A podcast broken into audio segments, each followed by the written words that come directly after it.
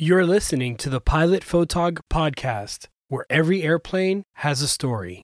Let's take a look at the spy plane the CIA wanted built the A 12 Archangel, which flew higher and faster than anything before it, used some incredible cameras, and how sourcing materials for this airplane was one of the greatest Cold War applications of dummy corporations. The Lockheed A 12 Archangel was a Mach 3 Plus high altitude reconnaissance aircraft built by the infamous Skunk Works for the Central Intelligence Agency. Based on the designs of Kelly Johnson, the A 12 flew for just five years, from 1963 to 1968, and was the first in a family of super spy planes. Despite its short service life, the A 12 introduced revolutionary concepts in both aviation and manufacturing, and still holds the official world record for the fastest and highest air breathing aircraft ever to fly, Mach 3.29 at 90,000 feet. Today, we will take a look at how this aircraft came to be and the interesting story behind the procurement of its most essential material. At the height of the Cold War and long before spy satellites, the only way to get intel from deep inside an enemy nation was to overfly their territory and take photos, which would be developed later for analysis. Needless to say, this was incredibly dangerous, and the U 2 or Dragon Lady was a purpose built spy plane for the Central Intelligence Agency. Its mission? To keep track of developments and troop movements deep inside the Soviet Union. The U 2 flew higher than either Soviet fighters or surface to air missiles at the time could reach. That is until 1960, when one was famously shot down over Russia. Two years later, in 1962, another U 2 was shot down over Cuba during the Cuban Missile Crisis. This, along with improving Soviet radar technology, created the need for some serious upgrades. And Project Rainbow was conceived. The project was an effort to make the U 2 less detectable by reducing its radar cross section or RCS. After intensive design and testing sessions, some improvements were indeed made that lowered the U 2's radar cross section. However, the compromises necessary to do so were too great. The U 2 lost about 20% of its range and 5,000 feet of altitude. Recall that in this era, speed was life and altitude was life insurance. So a loss of 5,000 feet of maximum altitude was too great a price to pay. Following the Project Rainbow efforts, the CIA concluded that a replacement aircraft for the U 2 was needed. Enter Project Gusto, which produced some fascinating design proposals from Convair and Lockheed for a new spy plane. Each manufacturer would take a very different approach to the design challenge. Convair had proposed radically modifying its already fast supersonic B 58A Hustler bomber. The Hustler was designed to fly with a large centerline external payload, and the proposed variant would be known as the B 58B or Super Hustler, and would carry an auxiliary or parasite aircraft on its centerline. The idea was that the Super Hustler would accelerate to Mach 2, where the Parasite aircraft's RJ 59 ramjet engines could be started. The Parasite aircraft would then be launched at an altitude of 35,000 feet and about 2,300 nautical miles from the intended target. By activating its ramjets after separating from the Super Hustler, speeds of Mach 4 and altitudes of 90,000 feet would be obtained. After a quick dash over the target area, two conventional JT 12 turbojets would be used to fly the aircraft to a friendly base. After several design iterations, the Parasite aircraft became known as the First Invisible Super Hustler, or FISH. Meanwhile, Lockheed Skunk Works team, led by Kelly Johnson, were working on their own series of designs which were termed Archangel. This codename was given since the U 2 program had been known internally by Lockheed as the Angel. The Archangel designs were successively numbered A1, A2, and so on. By the time design A11 had been reached, the aircraft was to have a speed of Mach 3.2, attain altitudes of 90,000 feet, and have a range of 3,200 miles. The A11 design was submitted for review, however, due to its relatively large RCS, the A11 design was rejected. As a result, Lockheed was asked to lower the RCS of the A11, and Convair was tasked with designing a twin engine aircraft that would have similar performance to the A11. Interestingly, for this second round of design proposals, both Lockheed and Convair turned to the Pratt & Whitney J58 as their engine of choice. The J58 was originally delivered for the Martin P6M Seamaster a strategic bomber flying boat, which itself was a fascinating aircraft and concept. However, when the Seamaster program was canceled, Lockheed and Convair swept in and selected the J 58 for their purposes. The reason for this was simple the J 58 was the most powerful engine available and had a unique ability. It was essentially a turbo ramjet, meaning it could operate as a conventional afterburning turbojet from takeoff up to Mach 2, and then, by using a permanent compressor bleed to the afterburner at speeds over Mach 2, act like a high speed ramjet, an incredible design feature for its time.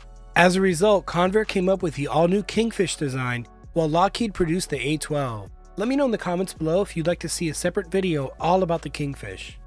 Getting back to the competition, although the Kingfish had a theoretically lower RCS, in the end, the A 12 was selected for several reasons. Convair's development of the B 58 had proved both lengthy and costly, and there were fears that this would occur once again had the Kingfish been allowed to go into production.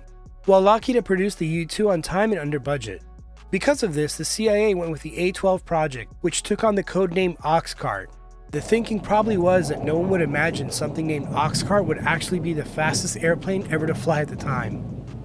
With the RCS reduction problem solved, the next challenge was performance. The Oxcart aircraft was required to achieve speeds of Mach 3.2, making it faster than a rifle bullet, have a range of over 4,000 nautical miles, and reach altitudes of up to 97,500 feet. Essentially, with these requirements, the Oxcart aircraft would have to be five times faster and fly three times higher than its predecessor, the U 2. To achieve these incredible performance figures, the A 12 would have to use hard to find materials and, in many cases, invent new ones. Perhaps the biggest challenge to be overcome was the actual skin of the airplane. At altitude and speed, sections of the A12 skin could reach 900 degrees Fahrenheit or 482 Celsius. At these temperatures, aluminum would simply melt, and while stainless steel would have worked, the weight penalty was prohibitive.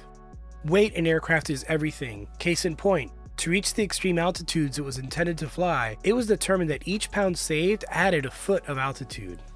After investigating many materials, Johnson settled on a titanium alloy known as B120. B120 was the strongest stainless steel, but half the weight. There were two major problems with B120. First, titanium was incredibly expensive, and secondly, during the 1960s, there were no suppliers in the United States that could deliver the amount necessary to produce an entire aircraft, let alone several examples. As a result, in one of the more fascinating Cold War developments, the CIA created various back channels and dummy corporations to purchase large amounts of titanium from the world's leading exporter at the time, the Soviet Union. Allegedly, the cover story for these shell companies was that the titanium was needed for pizza ovens. As a result, the CIA figured out how to purchase large amounts of titanium for pizza ovens from the Soviets and then built an aircraft to spy on them with it. And while titanium could handle the intense heat generated at altitude and speed, it did introduce its own set of problems. As the titanium used in the airframe heated up, it would expand. As a result, Lockheed engineers had to design gaps or expansion joints in the seams of the skin of the aircraft. Normally, gap sealing materials would be used to keep the fuel from leaking out of the airplane while on the ground. However, a sealant that would not dissolve into the fuel system was never found, so the A 12 was typically only provided enough fuel to reach a tanker, top off, and climb to its operating environment, at which point the metal would heat up and close the gaps. In other words, every time you put fuel in the A 12 on the ground, it would leak. And finally, in another weight saving measure, the A 12 had no means of starting itself. To get the engines turning, the AG330 start cart was developed. The AG330 was named the Buick as it was powered by two Buick V8 Wildcat engines coupled together. Technicians say it sounded like a stock car race in the hangar whenever the A12 was started up. The A12 was finally ready for flight testing. Initial flights of the A12 were done with J75 engines, and eventually the more powerful J58 engines were installed. However, once flights with the J58s began, problems were encountered at speeds between Mach 2.4 and 2.8. Essentially, the aircraft's own shockwave would interfere with airflow into the engine. The solution was to redesign the cone shaped air inlets and allow them to move forwards or backwards as much as 3 feet to control airflow into the engine. Having a super fast, high flying spy plane didn't mean much unless you had materials to gather intelligence with. For the A 12, this was in the form of cameras. During its career, the A 12 implemented three camera systems which made use of photographic innovations never before seen in imaging.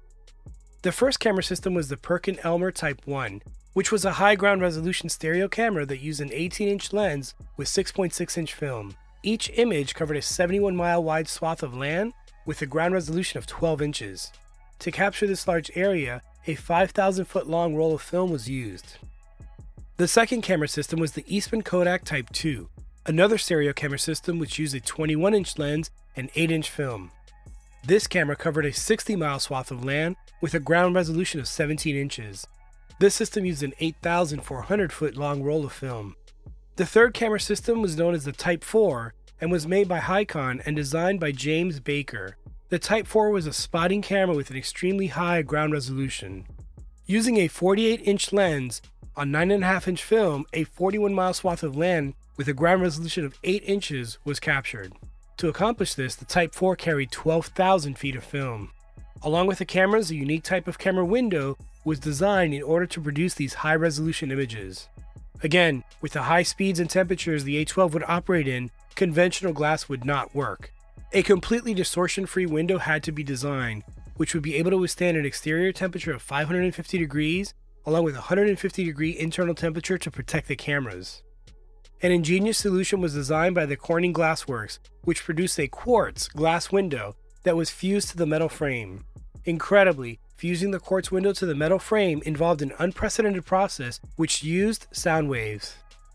And finally, later in the A12 program, Texas Instruments developed an infrared camera known as the FFD4, which used 3.5 inch film with a 150 foot supply. The infrared camera had a day or night resolution of 60 feet, along with tolerances of 3 degrees thermally and 1 milliradian spatially. Following its brief operational career, the final A12 flight was made by Frank Murray on June 21, 1968, to the Palmdale, California storage facility, where all the remaining A12s were placed in storage for over 20 years. And while the A12 did have a short operational run, it did lead to the YF12, M21, and more famous SR 71, which will be the subject of their own upcoming videos.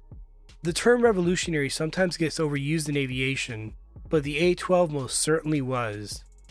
Kelly Johnson used to say, Beautiful planes fly beautifully, and that was most definitely true of the A12. Built to eclipse its predecessor, the U 2, the A12 flew higher and faster than anything before it. Thanks for listening to the Pilot Photog podcast. Be sure to subscribe to this podcast and the YouTube channel as well. I will leave links in the description slash show notes below. Now you know.